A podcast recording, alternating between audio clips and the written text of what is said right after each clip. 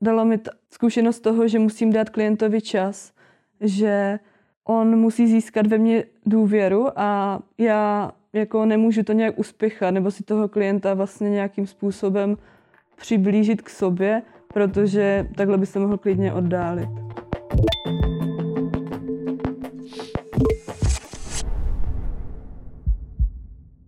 Ahoj, vítám vás u další epizody podcastu. Moje jméno je Terka a dneska je tady se mnou Adéla Surá. Ahoj. Ahoj. Adě je studentkou 3. ročníku na Caritas. Tak jestli, Aďo, můžeš říct, co studuješ? Studuju charitativní a sociální práci. Já jsem se sem Aďu pozvala, abychom mohli vlastně vám, posluchačům, přiblížit to, jak vypadají praxe v České republice, protože praxe jsou na Caritas nedílnou součástí výuky. Na úvod se tě teda zeptám, v jaké organizaci jsi byla na praxi? Já jsem byla na praxi v organizaci Agarta, která působí na Valašsku s drogově závislými osobami. A jak jsi tam byla dlouho? Byla jsem tam 2 měsíce. Podle čeho jsi tu organizaci vybírala? Vybírala jsem asi podle toho, že vlastně nikdo neměl žádnou zkušenost v této organizaci. A proto jsem vlastně tam šla a chtěla jsem se přiblížit tomu Valašsku, z kam vlastně pocházím. A měla jsem jako velkou naději v to, že by to mohla být kvalitní organizace a chtěla jsem vlastně i tuto organizaci poznat z jiného pohledu, protože už jsem měla praxi v jiné organizaci s drogově závislými. Takže vlastně v této organizaci jsi byla jako první studentka z Caritasky. Ano, myslím si, že jo. Můžeš možná stručně popsat to vlastně, co ta organizace dělá, komu se věnuje a tak? Věnuje se vlastně osobám závislým na návykových látkách, uživatelům vlastně drog nebo i abstinujícím uživatelům, jejich rodinám, blízkým a taky třeba školám a veřejnosti. Různě i vzdělává pedagogy a poskytuje různé služby v rámci nějakých výměnných programů, hygienického servisu, potravinového servisu, různé krizové intervence, asistenční služby a různé poradenství. A ještě předtím, než se tě zeptám, co bylo konkrétně jako náplní tvojí praxe, tak možná by bylo fajn i jako našim posluchačům trochu přiblížit to, jak vlastně vypadá taková jako příprava na praxi studentů. Tak já jsem se na tu praxi hlásila hlavně dost předstihem a měla jsem hlavně za cíl tam nějak zapůsobit. Tudíž jsem napsala nějaký motivační dopis, poslala jsem jim životopis a potom se mě pozvali na motivační pohovor, který tedy vyšel a vlastně jsem potom nějak i různě komunikovala tady se školou a potom i s vedením organizace, abych si zajistila smlouvu. Poté jsem sjednávala kontrakt a v rámci praxe jsem i komunikovala s tutorkou, kdy jsem měla tutoring před praxí a tím pádem jsem měla i tuto praxi schválenou. Takže to bylo vlastně jako taková zkušenost, řekněme, něco jako pracovní pohovor možná? Přirovnala bys to k tomu? Přirovnala bych to k tomu. A ty jsi ještě zmiňovala vlastně, že teda v rámci školy jsi měla tutoring. Tak můžeš trošku říct vlastně, v čem ten tutoring jako spočívá. Já možná ještě jenom vysvětlím ten pojem tutor, ačkoliv už to v předchozích epizodách trošku nastíněný bylo. Tak tutor je vlastně teda člověk, který se věnuje jakoby studentovi před tou praxí a i ho provází na praxi, pokud to říkám správně. Říkáš to správně. S tutorkou jsem se vlastně dohodla termín, kdy si konzultaci stanovíme a měla jsem vlastně možnost jí říct svoje jako cíle a svoje plány a přání, které bych chtěla na praxi dosáhnout a tím pádem jsem měla možnost jí představit i to svoje a nemít jenom nějaký obyčejný cíle, ale mohla jsem se zaměřit na něco víc speciálního v rámci svého profese nebo i osobního života. Jakože se víc jakoby zaměřila na to prostě to, co tam chceš vyloženě ty, a ne, že to není takový, jako co po tobě chce prostě škola, abys tam přesně tak dělala. Mohla jsem mít i ty individuální cíle. A chtěla bys třeba sdílet nějaký cíl nebo něco, co jsi tam právě měla? Napadá mě třeba cíl, že jsem se vlastně individuální cíl, který byl stanoven a měla jsem si ho stanovit až právě během praxe, ne před tou praxí, tak ten se si stanovila s mentorem a vlastně ten se věnoval problematice Design Redux a tím pádem jsem se víc o tom mohla dozvědět a měla jsem víc přehled o tom tématu. A můžeš to malinko nastínit možná, co jo, to je? Je to problematika, která se zabývá vlastně uměle vytvořenými látkami. Jsou takové různé vzorce, během kterých vznikají nové látky, ale jsou vlastně tím pádem ještě legální, i když se na to potom přijde a už jsou nelegální. Uh-huh. A v té organizaci s tímhletím tam nějak pracují? Jakoby s tímhletím? Nijak víc, ale vlastně to předávají jako ostatním a i těm klientům jako dělají takovou osvětu v tomhletom v rámci prevence. Tak se asi můžeme přesunout vlastně k tomu, co jsi teda dělala konkrétně na té praxi a možná i jak se ti vlastně dařilo dosahovat ty cíle. Mm-hmm. Tak na praxi jsem vykonávala různé činnosti v rámci právě práce s klienty.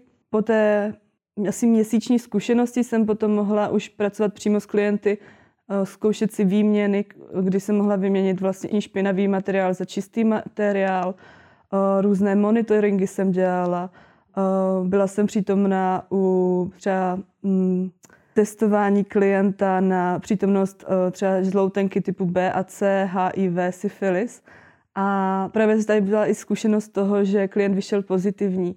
Tudíž jsem to vůbec nečekala, ale vlastně jsem musela i zareagovat a asi jsem ráda za to, jak jsem zareagovala, že jsem byla jako klidná, vysvětlila jsem mu co a jak, že se jako nic neděje, že je další nějaké řešení.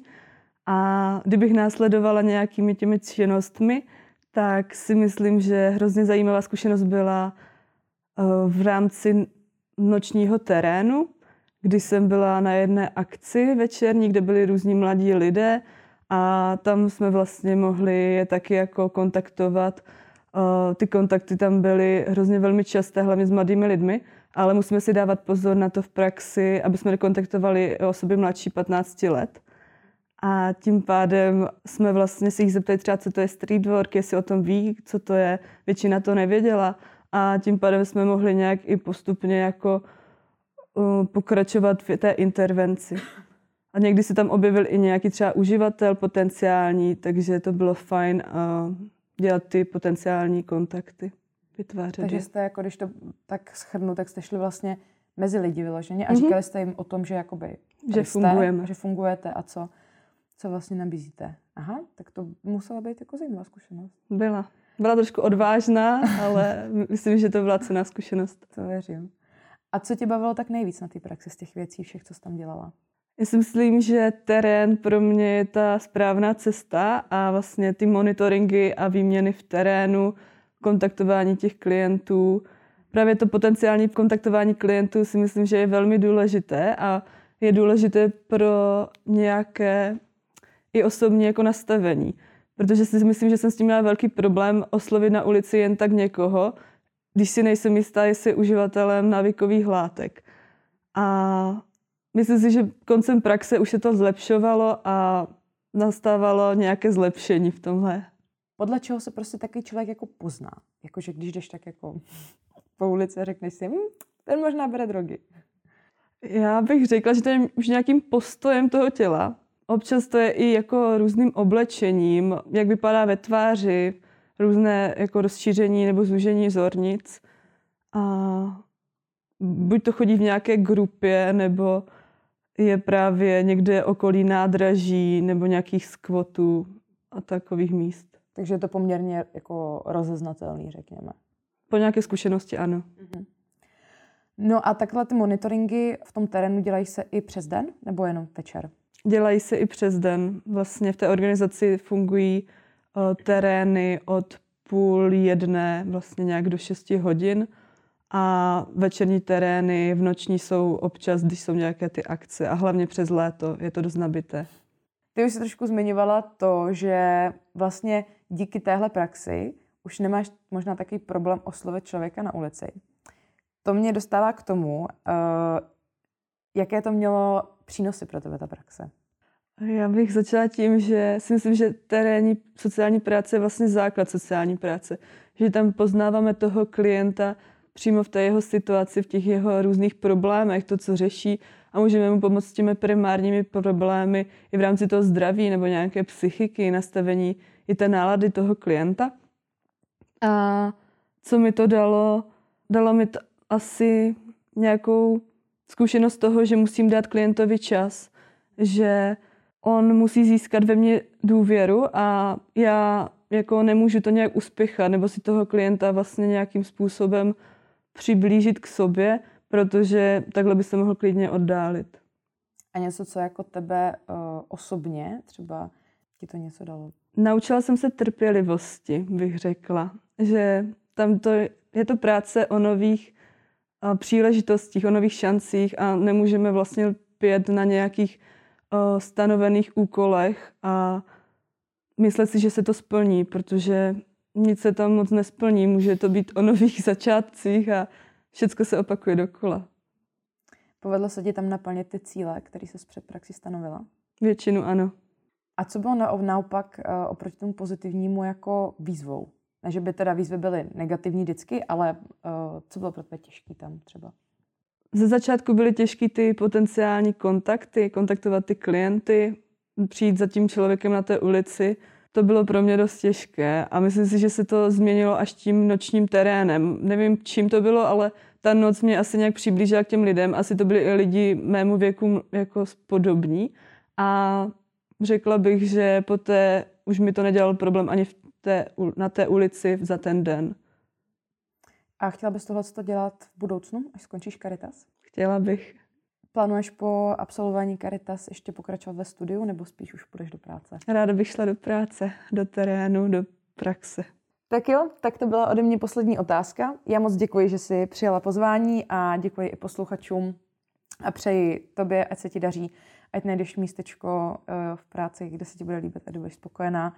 A přeji taktéž posluchačům, ať se mají krásně. Já děkuji.